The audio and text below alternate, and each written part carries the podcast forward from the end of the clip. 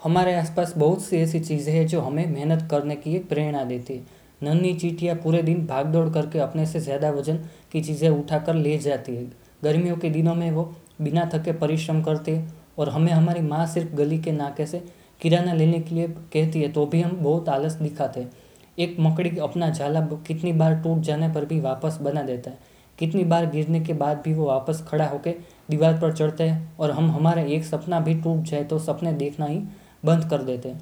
क्यों करते हैं हम ऐसा हम इंसानों को तो भगवान ने सबसे ज़्यादा क्षमता देकर भेजा है पृथ्वी पर। तो बस लग जाओ काम पर, सही जगह, सही समय और सही मकसद पर काम करना शुरू करो और आगे बढ़ो अपने लक्ष्य की तरफ़। सफलता ज़रूर मिलेगी।